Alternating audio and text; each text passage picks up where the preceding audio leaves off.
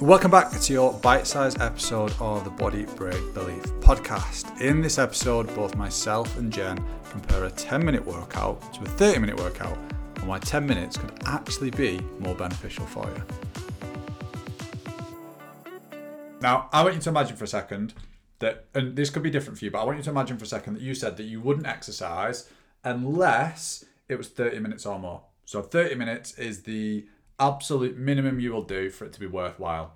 Let's say, for example, you did two 30 minute workouts a week. You've got a little bit of time all over the week to do little bits, but you, you wouldn't do it because you're only going to do the two 30 minute workouts because that's the minimum that is worthwhile doing, and anything less isn't.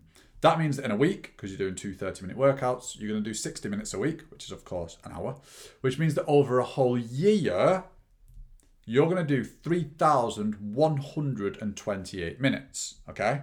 Now, 3,128 minutes is 52 hours. So that's a lot of exercise. Like if I said to you, right, I want you to start now and do 52 hours of exercise, it would probably be impossible because you're going to need to eat and sleep at some point to begin with. And actually, you, you know, naturally, I think I'd probably collapse. I'd be mm-hmm. absolutely exhausted after a couple of hours, never mind 52. So that just goes to show just how much that is. It's a phenomenal amount of exercise. So even just two 30 minutes is actually a lot. However, one of the big key things we want to speak about here is the fact that, if, and again, your number might be different, but using this example, you think that anything less than 30 isn't worthwhile. What if we did just a 10 minute workout every single day. Everybody can find 10 minutes somewhere. We've all got a 10 minute slot somewhere. So let's say, for example, we just did 10 minutes a day. That would be 70 minutes a week, which would, of course, be 3,650 minutes a year, which would actually be 60 hours. So, two 30 minute workouts, which seems like a lot, seven 10 minute workouts, which doesn't seem like a lot, is actually eight hours more than the two 30 minute workouts boom, whoa, your mind's blown. That that is mega. Mm-hmm. Honestly, it's mega.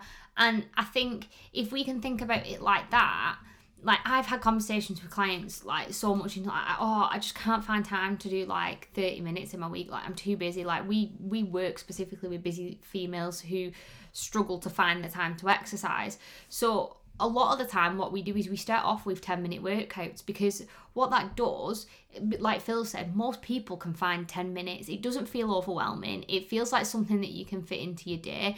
It means you're not really going to have to leave your house to do it because it's just a quick 10 minutes but we still feel good after doing it it breaks down that all or nothing thinking because actually we're doing something rather than nothing. Because I've had so many people going like, well, I can't do 30 minutes, so I'm just gonna do nothing. I'm like, yeah, but like surely 10 minutes is better than nothing. And like that that goes to prove that actually 10 minutes a day can be more than two 30 minutes.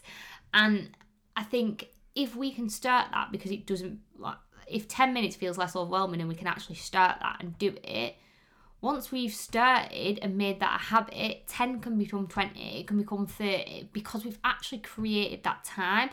And because of the feelings that we get off the back of exercise, like motivation, increased confidence, increased self belief, like more energy, like all of those amazing things that come off the back of those 10 minutes per day, actually just snowballs and spirals.